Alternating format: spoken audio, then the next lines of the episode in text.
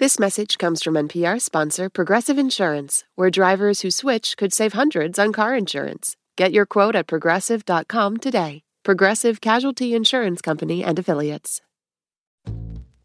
Car buying can be tricky. Those folks at the dealership, they know everything about how to play this game, and you don't. When I was being trained to be a car salesman, the teacher uh, drew what looked like a speedometer on the whiteboard, and he said, You need to get your customer up on the excitement meter. That's Philip Reed. He spent decades helping people make smarter car buying decisions. And that excitement meter he's talking about, you want to keep an eye on that too. So they ask, What is this car worth? You say, Well, you know, we can sell it to you for 19000 But look at the car. Can you imagine having this in your driveway? Can you imagine your friend saying, Whoa, you got a new car? So that's the excitement meter. And they're always trying to get you as high on that as possible. So, your job is to not get as high as possible on the excitement meter. You know, we don't tend to make the best financial decisions when our emotions are going like 100 miles an hour. So, to counteract that, what you need to do is you need to think of your needs. So, if you have a new child, do you need a bigger car? You know, let your needs dictate what you're going to do. Welcome to NPR's Life Kit. Today's episode car buying. I'm Chris Arnold and I cover personal finance and consumer protection. And whether you're someone who thinks they're like a pro at car buying or you're super intimidated by the thought of stepping onto a car dealership, we are going to learn to play this game better. We're going to go over how to pick the right car, pay the right price, get the right loan so that you can drive off into the sunset feeling good and not suffering financial pain.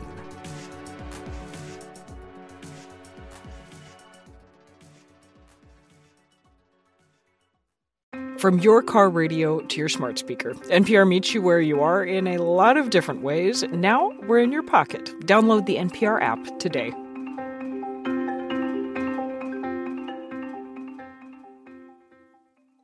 The NPR app cuts through the noise, bringing you local, national, and global coverage. No paywalls, no profits, no nonsense. Download it in your App Store today. What's happening on NPR podcasts? More neighborhoods and more perspectives. The more of the world that you hear, the more you hear the world as it really is. NPR podcasts, more voices, all ears. Find NPR wherever you get your podcasts. Okay, we are in luck today because we have a great expert to pull back the curtain on how to buy a car. Philip Reed is the autos editor for NerdWallet. And before that, he was with the car buying site Edmunds.com. And Edmunds had a pretty cool secret mission for him. When I first started there, they actually sent me out to get a job as a car salesman. And I worked at two different dealerships in Los Angeles. And then I came back and I wrote a long article. Uh, actually, it was almost like a novella, it was 90 pages long. Phil wrote a novella about car buying. I mean, how many people have done that, right? So, Phil knows the business inside and out the games, the tricks, the mistakes that it's all too easy to make. When people talk to you and they say, you know, Phil, I mean, you know, you know everything about cars. Like, like I'm gonna go buy a car this weekend.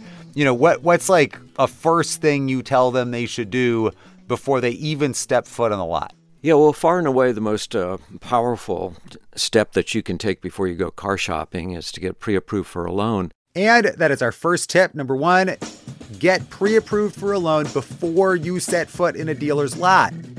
For one thing, it's going to get a bank or a credit union to take a look at your finances, run a credit check, and you're going to find out what interest rate they're willing to give you on a car loan. And that's really important because then you can go online and say, all right, I can get a, a four year or a five year long car loan, 5% interest rate, whatever it is.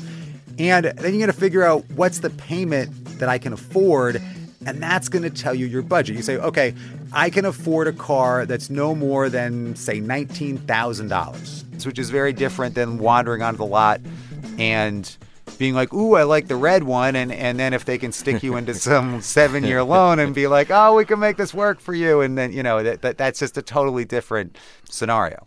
Exactly. I mean, it, it makes you a much more informed and targeted shopper once you answer a number of those simple questions. And it also makes you decide am I going to buy a new car or a used car? Phil was talking about needs and wants. And so, what kind of a car do you actually want? So, that's what we're going to look at now. And to find a car that you're going to like on your budget, this can happen any number of ways. I mean, some people are not particularly strategic. You know, I drove him home. He was drunk, and I really liked his car. And did somebody actually say they, that to you? Oh yeah, yeah, I've heard that a couple times. Or you know, I have a friend with a such and such car, and we took a road trip, and it was really comfortable. That's Diane Whitmire, who sells cars at a Toyota dealership near Los Angeles. And this is our next tip number two. You discover what car you really like the most by actually driving the car that you think you want to buy and that might seem obvious, but she says, look, she constantly sees people these days who spend hours and hours online researching a car, finding the best price, all this other information. But then when they finally show up to drive it, it's like. I didn't realize the seat was this way. This is not the model I want. This is the one I want. I've been doing this for 40 years. It used to be that people would go to a dealership and drive around and figure out what car they actually wanted, what their choices were, grab a brochure, narrow things down. Then they would start hitting the pavement trying to get a better deal. So Diane says, look, you want to be old school in this sense and get away from the computer screen pretty early on and just actually drive cars that are within your budget. Now, she also says that means that you want to find salespeople who are okay showing you a bunch of cars and who are not like pushy. You're going to buy it today. You're going to buy it today. And look, I mean, we know that not all car salespeople are pushy. There's like this stereotype about car salespeople, right? But I mean, I actually buy cars from this guy named Tony. Shout out to Tony. And Tony is just like the nicest man I've ever met. So I, have heard uh, something, Diane, that, that you have a nickname, um, the Prius Queen. Is is that right? Oh, my goodness. Yes, you you heard it right. the reason Diane's groaning and ugging a bit is that yes, she sells a lot of Priuses, and that's how she got the nickname. And I guess like everybody in the car business apparently has to have a nickname, but she wants to get her customers into cars that they really like, you know, whether that's a Prius or a pickup truck or whatever. And also, regardless of whether it's a pricey car or they're on a budget. I don't take anybody that walks in for granted. I mean, especially if you're walking in and you're getting something that's 18 19 20000 that person who can who can afford an 18 19 or 20000 dollar car to them that's even a bigger deal than the guy that could just walk in and spend $40,000 on a Camry because he can. So find a salesperson like Diane, basically, who you feel comfortable with and isn't rushing you on what's really a big financial decision for most people. Okay, Another thing you need to know right up front is that there is a scary monster out there in the car buying world. And it wants to eat your wallet. It wants to get a hold of your wallet and devour it. It's called the seven year car loan. And this is our next tip, number three. Beware of the seven year car loan. Run screaming from the seven year car loan. And all right, we're being a little dramatic, but only a little dramatic because uh, here's the deal. A couple decades ago, three year car loans were the norm. Everybody got three year car loans. And then to help people buy more expensive cars, five year car loans became more common. And now a third of car buyers out there in this country are getting seven year car loans. And you might be thinking, like, okay, so what's the big deal? Who cares? You stretch the payments out longer. That makes each payment cheaper. And so you can buy a bigger, nicer car. That sounds great. What's the problem? Here's what Diane said when we asked her about this. What do you say about these longer term car loans? Okay. The salesperson in me wants to answer differently, but the mom in me wants to say if you need to finance a car for 84 months, you're in trouble. You're in on the trouble. wrong car. You should have saved more money to lower the loan if you need to buy something that's 30 or 40 or 50 grand and finance it for 84 months, I wouldn't do it. If a friend asked me, I'd say I wouldn't do it. I don't think you should have a mortgage on a car, maybe on a house because it's it's long-term and appreciating asset for the most part, but a car is never going to appreciate. And that right there, that is the reason. Car loans and home loans are fundamentally different things, and you have to think about them differently because houses over long periods of time almost always increase in value. So you're slowly paying off a 30 year mortgage year after year. but you're doing that while the value rises, right? So you're building equity. The house ends up being worth a lot more than what you owe over time. But with a car, it's the exact opposite. You're waging this battle against depreciation because basically you're paying off a loan while the car drops in value. And if you take out a seven year loan, you'll probably very quickly be underwater, which means that you are upside down in the loan, which means that you owe more than the car is worth. With almost any kind of loan, too, you're paying a lot more interest in the early years instead of the principal. So you're paying off what you actually owe much more slowly in a seven year loan. There's so much interest front loaded in that. And one big danger is that if you need to sell the car, you lose your job, or you just have a kid, or your third kid, and you need a minivan, you go to sell that car and you're going to find out that you owe thousands of dollars more than the car is actually worth and you're going to be stuck. We talked to one car buyer who rolled over $17,000 into his next car loan because he still owed that much on his car. So a seven year car loan can leave you just very upside down in your loan. So it puts you in, in a very sort of vulnerable financial situation. If a friend asked me, I'd say I wouldn't do it. But a lot of people are doing this. 32% of new car buyers with a trade in are rolling over about $5,000 in negative equity into their new car loan. Phil says you just don't want to do that. I mean, you're paying interest for another seven years on a car that you don't even own anymore.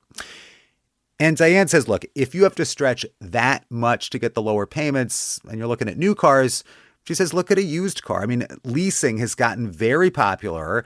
And that means that there's like this big, wide, flowing river of good used cars out there these days coming off of leases. If somebody's sort of stretching to try and make a payment, rather than going that extra year or two to get into new, one of those cars is a beautiful, viable option to having something late model that's low miles, that's been maintained well because it's a lease vehicle and they knew they had to. Something like that would be a, a terrific option for somebody just to keep their payment down.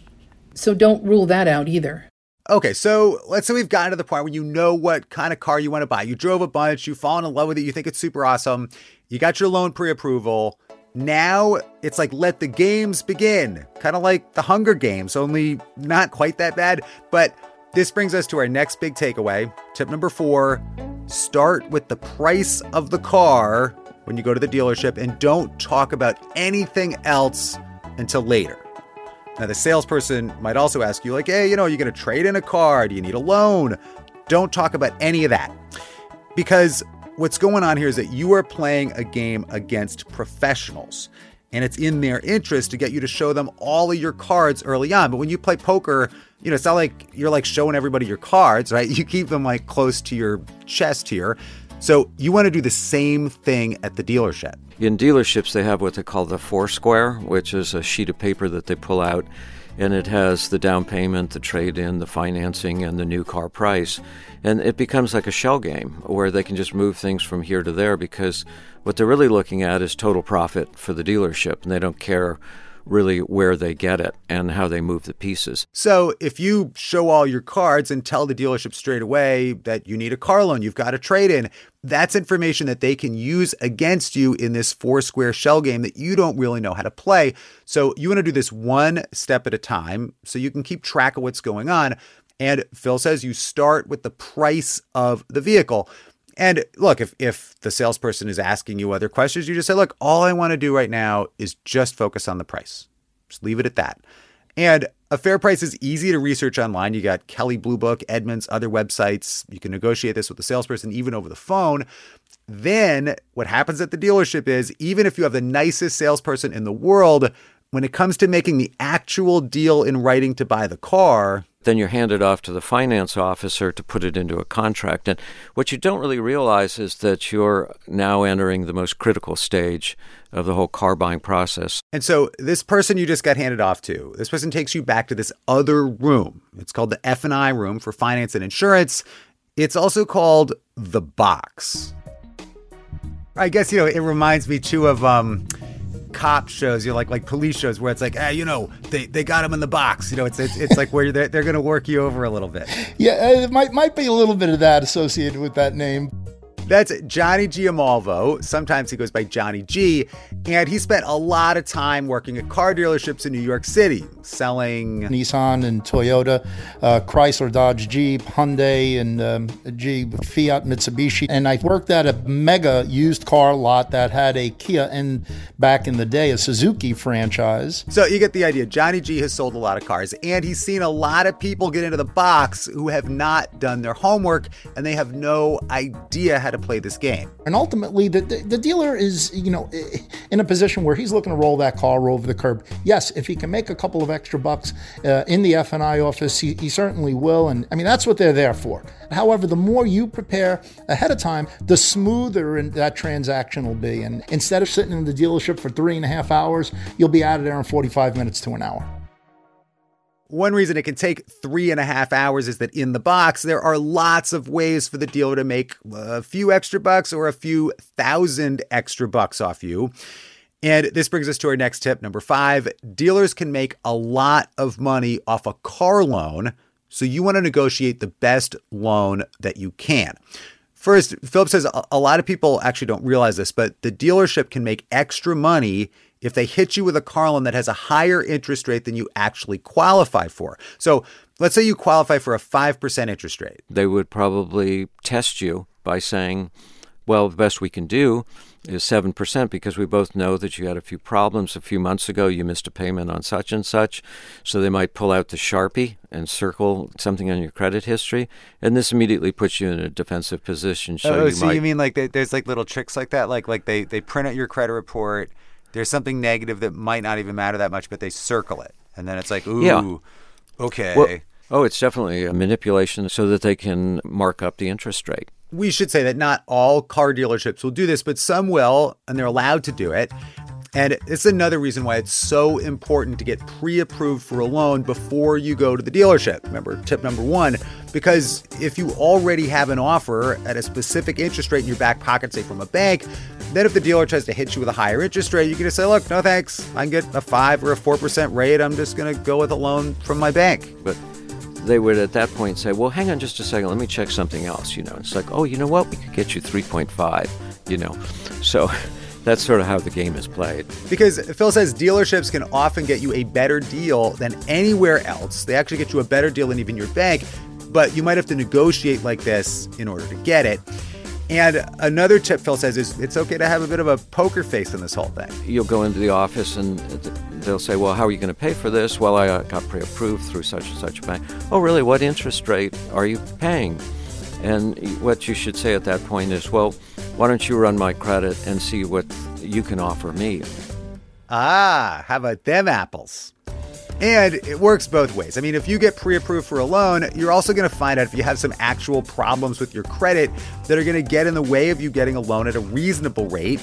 Because Johnny G says, look, if you don't have good credit, the dealership really might only be able to qualify you for a really high interest rate, even if they are trying to help you out and get you the best rate that they can. And you don't want to get hit with a nasty surprise after you spent a lot of time shopping for a car and not know if the dealership's trying to pull a fast one on you. Actually, walked by one F and I office, and he had a, the guy had his whole family there. They came in from the Bronx, and the guy got hit with an interest rate, and it really was no fault of the dealership. It really was his rate that was like ten percent, and he expected to walk out of there with a two point nine percent deal, and there was really nowhere for them to go. And the guy went furious. I mean, they almost came to blows, and the, the customer threw the staple gun at the F and I manager. I mean, it can get crazy. You know, Johnny G says throwing the stapler is not a good negotiating tactic. That generally doesn't work. So, look, these days, with so many ways to check your credit score online and get pre qualified for a loan, you can find out in advance from a dealership you know, if, if your credit score is going to qualify you for the special rate that they're advertising, like, you know, 0% and all this stuff. So it is getting more rare that things get that crazy. The last card that you're going to play in this game is whether or not you've got a car to trade in. A dealer looks to make dollars on on the trade-in, and the, the trade-in is certainly part of the deal. That where you have to um, recognize for yourself and have a, a fairly good understanding of what the value of your vehicle is. And here's our quick tip for trade-ins: you can get a rough value online from Kelley Blue Book and other places, but the dealership, I mean, I've had this happen to me. I'm like, look, the Kelley Blue Book says it's worth $5,000 or whatever. And they're like, yeah, but you know, nobody gets the Kelley Blue Book. And then you're in like kind of this argument. Phil says a more powerful move is to get a price quote from CarMax. And CarMax will actually make a real offer to buy your old car. And then if the dealership won't match that, you can be like, all right, fine, I'm just going to sell it to CarMax. All right, we have one more quick takeaway here to help you on your car buying journey because it's pretty easy to research a good price for a car online, right? But what that means is that dealerships now, they don't really make as much money as they used to on the price of the car, like on, on just the sale itself. So when you're in the box, they make more money on the car loan and the trade in and all this other stuff like we talked about, but also a whole bunch of extras that they're going to try to sell you. And this is tip number six don't buy any of those add ons from the dealership the day that you buy your car. Or if you do, make sure you've researched a good price. I think that if you know you're going to be buying a car at a dealership and you know you're going to be in there Saturday afternoon and it's midweek, call the dealership, ask for the finance officer, and say, What are the um, additional products that I'm going to be offered? Because I'd like to do a little research on it. So they'll give you a list of it and go ahead and take a look. Dealerships will often try to sell you extended warranties, tire protection plans, paint protection plans, something called gap insurance. And what you'll find is that um, they may provide minimal value, but they are drastically overpriced. And also, you can get these things later, you can get them elsewhere. Uh, even the extended warranty, if you're buying a new car, that extended warranty won't kick in for three years. So you're paying for something you won't even use for at least three years. So doing a research ahead of time will fortify you because it will convince you that um, you don't need these products. And if you wait to try to figure it out in the box, dealerships are very good at making you think that you need this stuff. In terms of declining them when you're actually in the office, this is much harder to do than than most people would realize. In fact, I've talked to rather veteran car buyers who said, you know, they made it sound so good, and I had so much trouble saying no to it. So, you know, before you go, just be prepared. You're going to want to say no to a lot of things. You can even practice saying no. Because, look, I mean, like we've talked about, car buying is a game. And it's not really a rigged game, but it's a hard game because you're playing against people who know a lot more about it than you do. Just by definition, they work at car dealerships, you know? So it can be confusing and intimidating and hard. But if you approach it the way that we've talked about here, you, you keep it simple, take things one step at a time, you got this. All right, so we covered a lot of ground here, so we can remember the most important stuff. Here come the takeaways. Tip number one get pre approved for a loan before you set foot on a dealer's lot. Tip number two, you discover what car you really like the most by actually driving the car you think you want to buy. Don't waste a lot of time, you know, negotiating things before you actually drive the car. And tip number three, beware the seven year car loan run screaming from the seven year car loan. That's really important.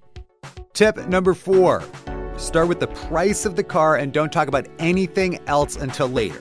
And tip number five dealers can make a lot of money off a car loan, so you want to negotiate the best loan that you can. And this is tip number six don't buy any of those add ons from the dealership the day that you buy your car.